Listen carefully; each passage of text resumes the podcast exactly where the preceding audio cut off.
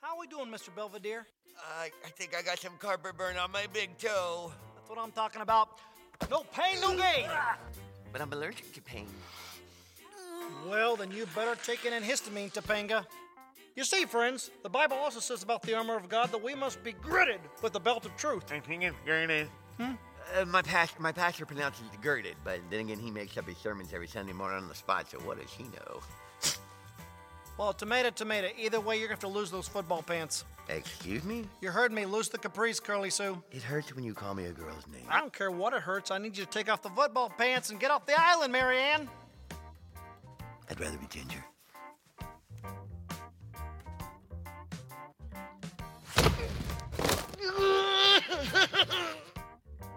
How are we doing, Cupcake? My bum is bummed out. Pardon my French. Stop it. You're fine, you're fine. No apology necessary. Now, my friends, this is where my little analogy about the armor of God kind of breaks down because in Ephesians 6, it talks about the sword of the Spirit. 3. I figured y'all might like that.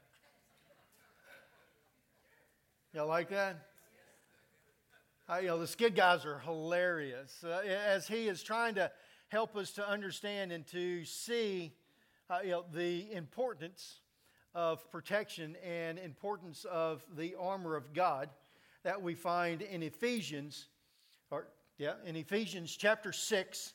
And we're going to be looking at verses 10 through 13 for you this morning. And I want to talk to you about the belt of truth. So I have a belt here. Yes, sir.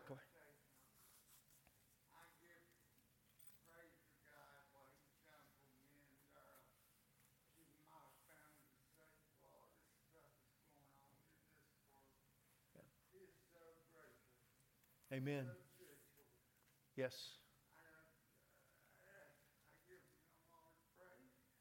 Amen. Be talking about the armor of God, but remember, the first, uh, you know, five or you know, the first, uh, you know, five chapters and part of chapter six is telling us how we're supposed to live but then Ephesians will be closed with us knowing and letting us know that God is the one that's there for us. And that we can't live the life that we truly need to live without the Holy Spirit living within us, guiding us and directing us. And we do, we worship the God that has all things in control. So the importance in what we have with the belt. Y'all like my belt? Hey, I'm glad y'all like my belt. So, whenever we think about this, it's a nice belt. I don't use it for what it's designed for. Do y'all know what this belt's designed for? Yeah, it's a weightlifting belt. I don't lift weights. I want y'all to know that. I don't, I don't lift weights. Now, of course, some of you might also be right now saying, well, Pastor, that's because you're putting it on wrong. Well, it also works as a pretty good girdle. It sucks in that. No. Let me stop messing around. So, whenever we think about this, I'm not going to try to put it on. Y'all know what it looks like whenever we think about this, I, want us to remember that Paul is writing this to believers. Right? He's, he's writing this to the church. And in the church, he is telling us and giving us instructions as far as how we are supposed to live our lives. Now, I, I want you to see something because he comes in here and he begins this part with the armor of God. And he starts off and he says, if you're looking in the New Living Translation, it says a final word. So he's given us the final instructions. If you look at the NASB, it says finally. And then whenever we see this, it's like we get these instructions and then he automatically assumes. Once you get this, he automatically either assumes, thinks, or just simply implies that everything that he has given to us prior to this, we are now going to do it. Right? He's told us how we're supposed to live as Christians and what we're supposed to do and how our life is supposed to be. And then he says, finally, or now that you are doing this, this is what's going to happen to you. So I want us to think about this. I want you to see this. Because if we are believers in Christ, then we should be walking worthy of the call. And if we're walking worthy of the call, we would be able to have these rather than statements that we have. Let me read these to you. In humility rather than pride, I'm going to walk, I'm going to live in humility rather than pride. I'm going to walk in unity rather than individualism. I'm going to walk in my new self rather than my old self. I'm going to walk in love, not in lust. I'm going to walk in light, not in darkness. I'm going to walk in God's wisdom, not in foolishness. I'm going to walk in the fullness of the Spirit of God rather than in drunkenness. I'm going to walk in mutual submission rather than self serving and independence. I'm going to walk in absolute trust of God and in certainty with Him, not in opposition to Him. Now, if we do that, if we walk in these rathers, if we live the life that God has really called us to live, do you think that we would not receive opposition. Right? If we're living the way that God would have us to live, what do you think you like? Come on, let's think about this. Because we are living opposite to the world. Our life is supposed to shine for Christ, not being a part of the world.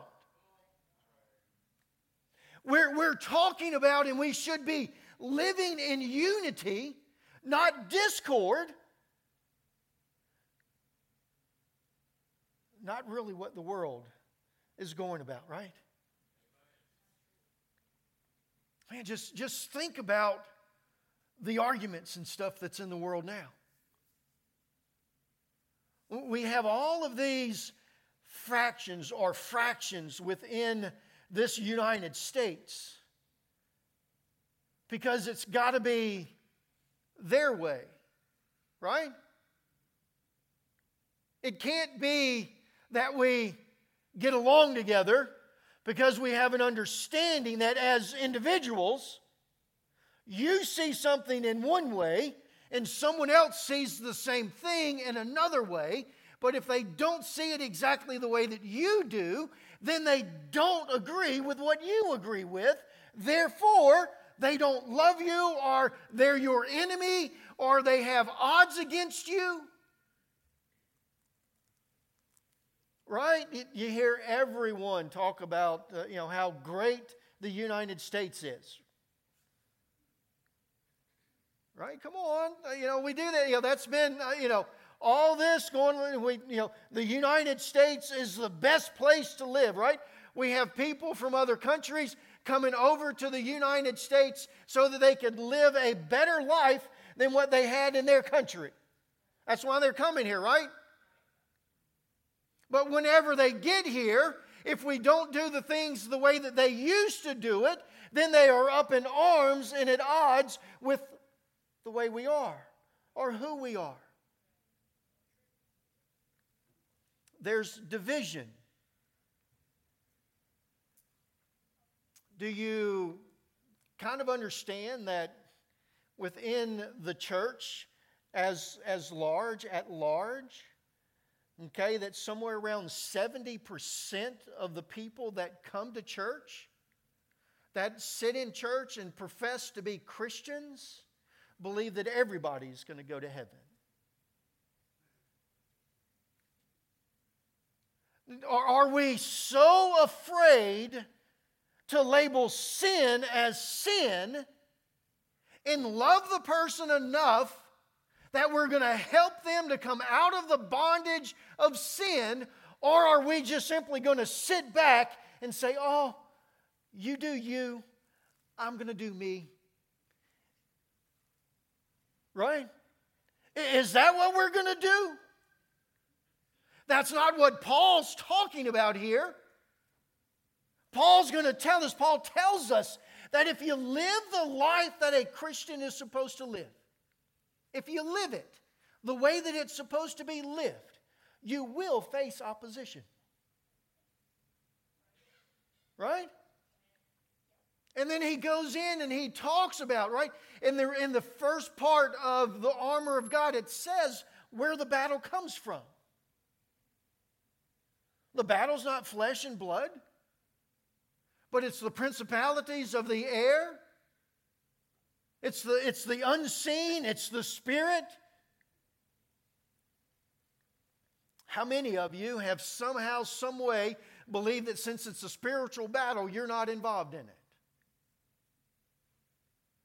As soon as you receive Jesus Christ as your Lord and Savior and the Holy Spirit comes into you, you have become a part of that battle. Now, can I also give you this? Now, I, you know, I hate to say this, but it's true. That whenever you receive Jesus Christ as your Lord and Savior and you enter into that battle, you will be in a battle against Satan and against the spiritual world for the rest of your life. How many of you accidentally watched a football game yesterday? And when I say an accident, because most of y'all don't watch football, so y'all might have been flipping through and paused on it for a second or so, something like that. But the thing about it is, is that football is divided into four quarters or in two halves. You can't just simply fight and battle in one half and expect to win, and if you don't battle in the second half. If you're not in a battle today, you need to check your heart because either Satan has you or you are so complacent that he's not worried about you. Because if not, he's going to be battling against you because your job our job is to bring and to invite as many people as we can into the kingdom of God so that the kingdom of God grows. And Satan's job is to grow the kingdom of hell and make it bigger and bigger and bigger. So we are at odds against each other. If you're doing what you're supposed to do, he's going to be battling against you. Don't check out on me because I know a lot of you are saying, Well, I didn't sign up for that battle. yeah, you did.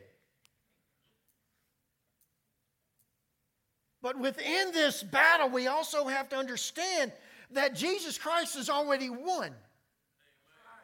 Right? But we're still in the battle because he hasn't came back again. We're already there, but not yet. I'm already in the kingdom of God, but not yet. I'm already living this eternal life, but not yet. Right?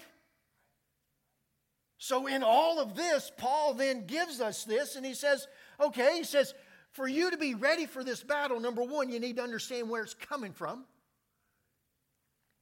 Number two, you need to put on the armor of God. to be able to make it through it. You remember two Sundays ago, I told you that the, the, the correct translation of this would be that we put on God.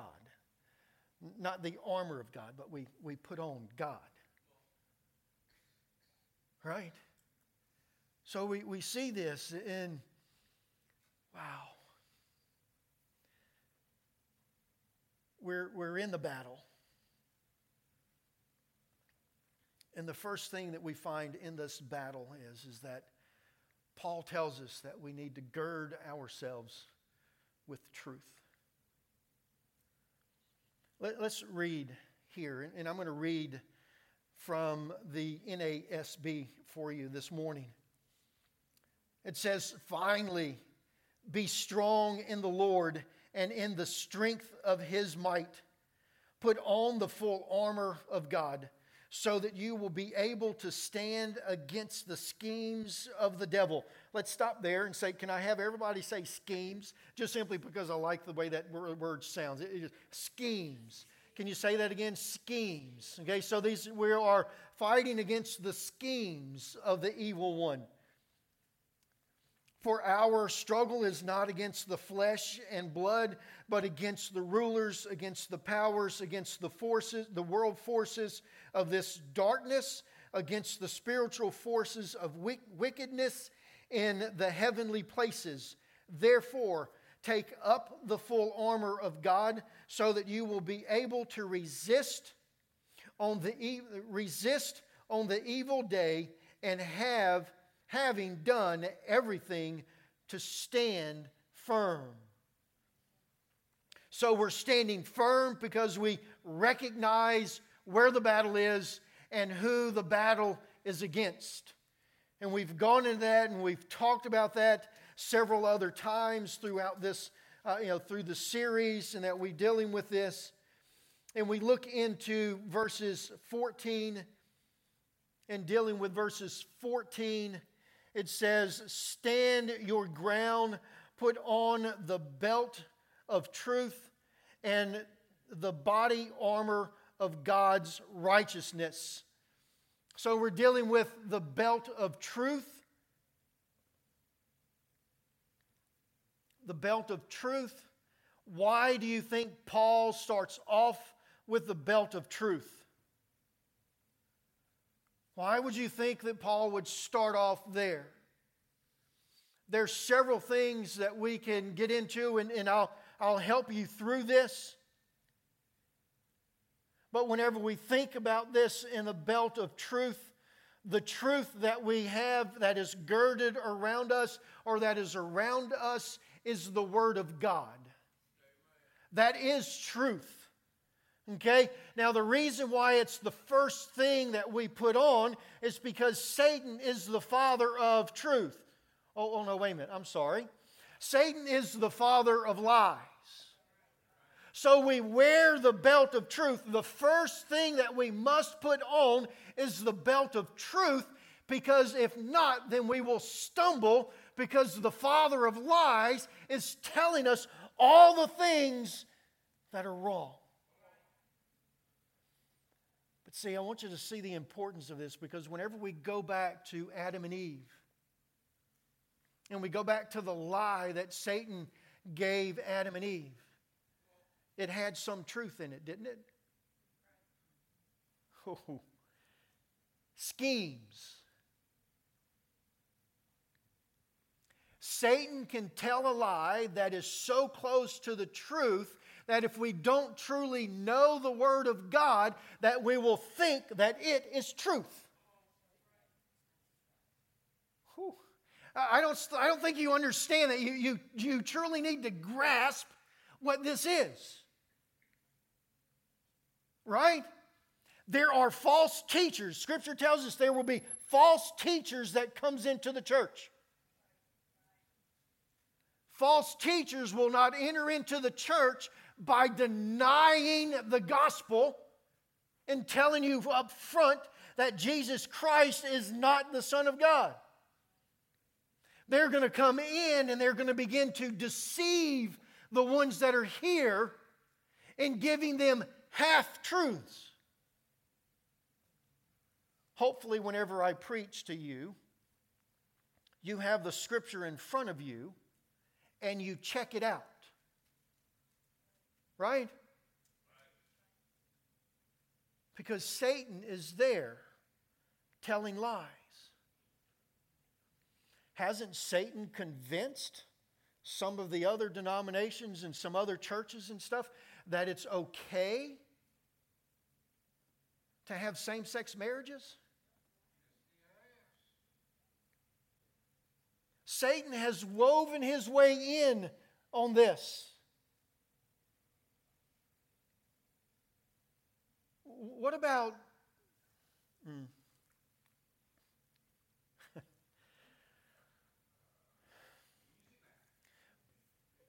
what about alcohol?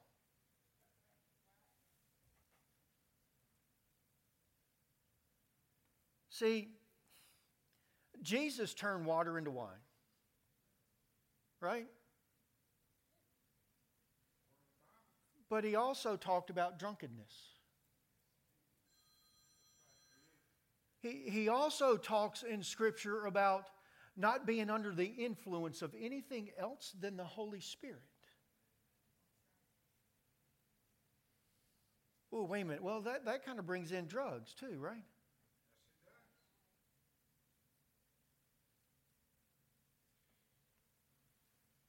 Hmm. How many states nowadays says it's okay for marijuana?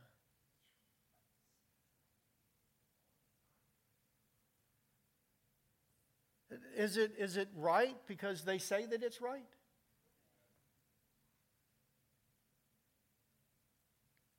The schemes of Satan. If we don't know the truth, we will fall to the schemes, to the lies of Satan.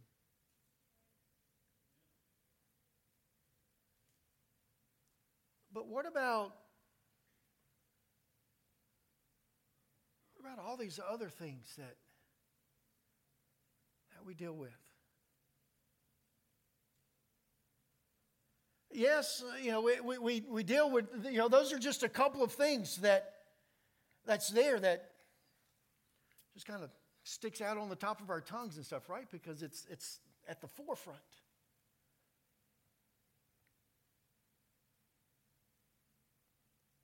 We don't want to get into gluttony, do we?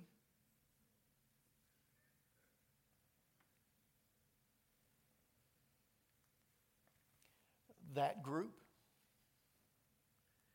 had a chef come and cook for them last week. That chef sent me half of a cheesecake. Mmm. Mmm. Mm. Man. Man, it was so tempting. Now, he also sent cherries along with that cheesecake. So, y'all know where I'm at, right? Peggy was gone for over half of the week, so I didn't have anybody to cook for me. What do you think happened to that cheesecake? Mm.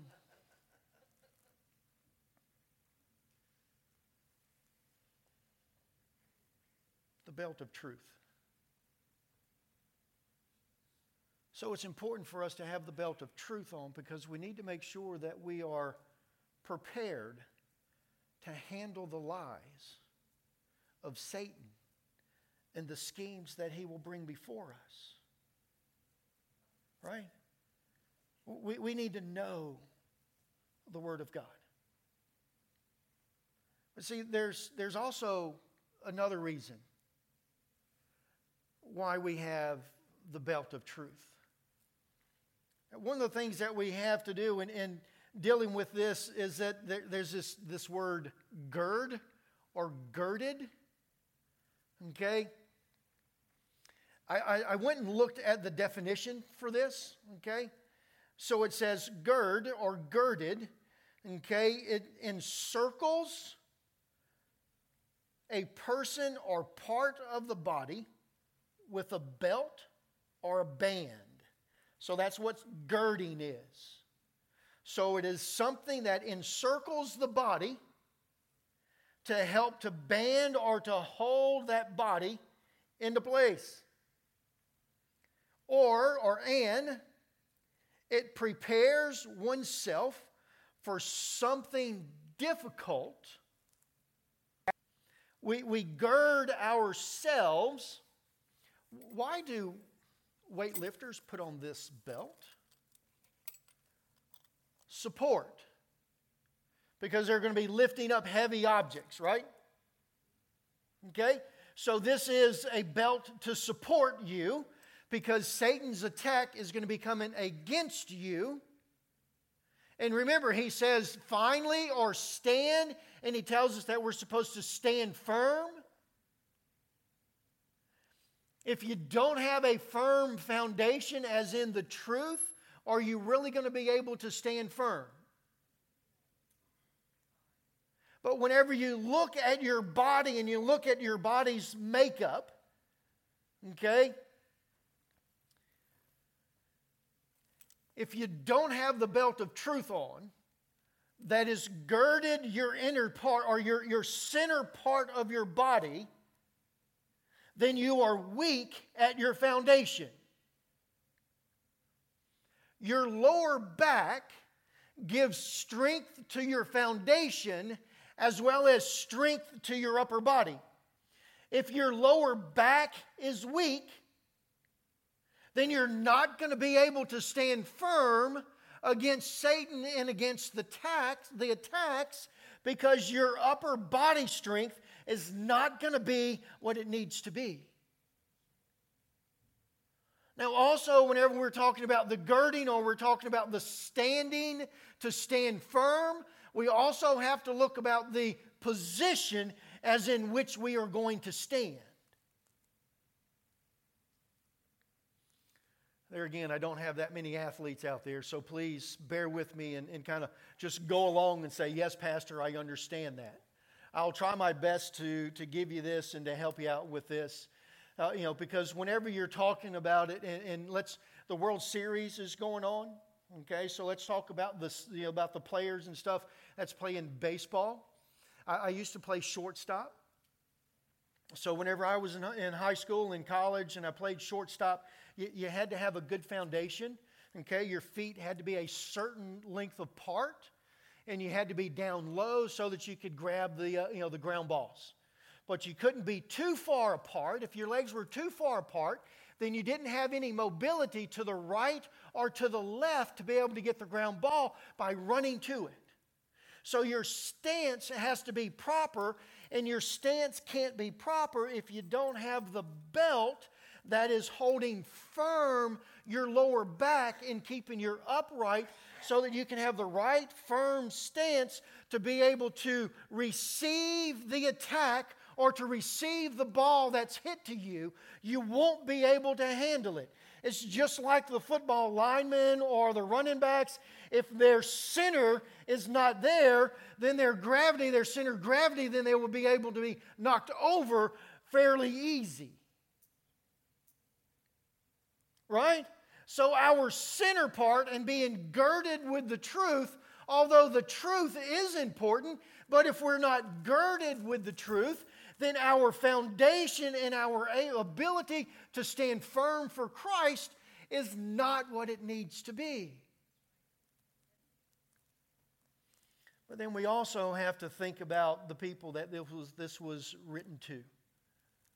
Because back in those days and in that culture, they wore tunics, and tunics were long, uh, you know, robes. We would call them robes, but they called them tunics, and they were long. And whenever they had to run or whenever they were in battle, they would have these things, and they couldn't have them loose. If they were loose, then it would cause danger for them where someone would be able to grab it and jerk it and knock them down or anything like that. So what they would do is, is that they would take it and they would tuck it into the belt of truth so that it would stand firm or that it would be firm and it wouldn't be around their legs so that they wouldn't be able to actually fight the battle. it also makes it to where it's not loose so that Satan can get a hold to it and then actually hurt us or tear us down or knock us down because that tunic is loose. So, does all of this make sense for you? So, let's bring this into scripture in spiritual wise. Because there again, if we are fighting against Satan and against the schemes of the world, then we have to have the truth not only in our head, but in our heart, that we can stand firm to that, but we also must gird ourselves so that we have the right foundation with this. And the girding of ourself is actually trusting the truth to do what it says that it will do. We have to trust in the Word of God, the truth, and apply it to our lives so that we can stand in fir- firmness and do what He has for us to do.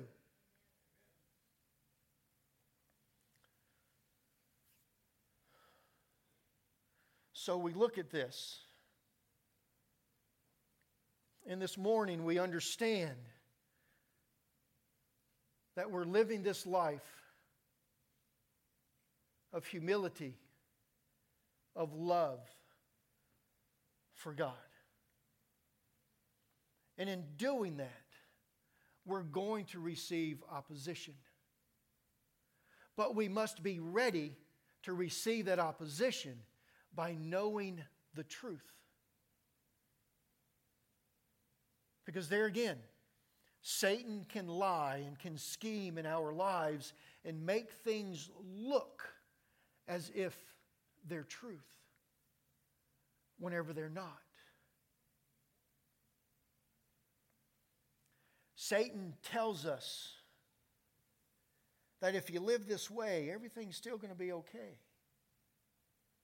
Right?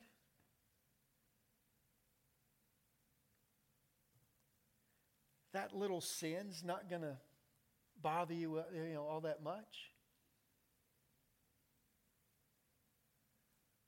That's really not sin. You know, God just doesn't want you to enjoy that cheesecake.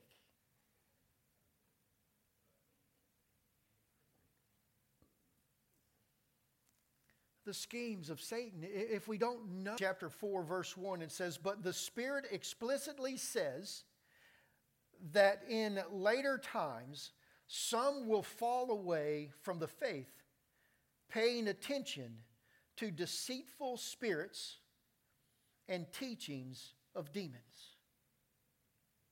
We've got to know the truth and trust in God.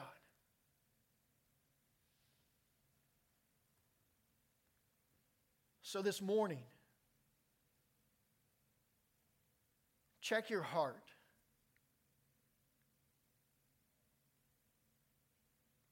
Is there a lie or something in your life that Satan has put in there that seems to be right.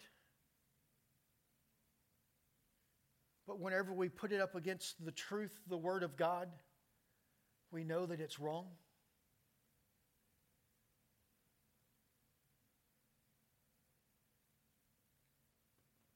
Do we need to repent of that today?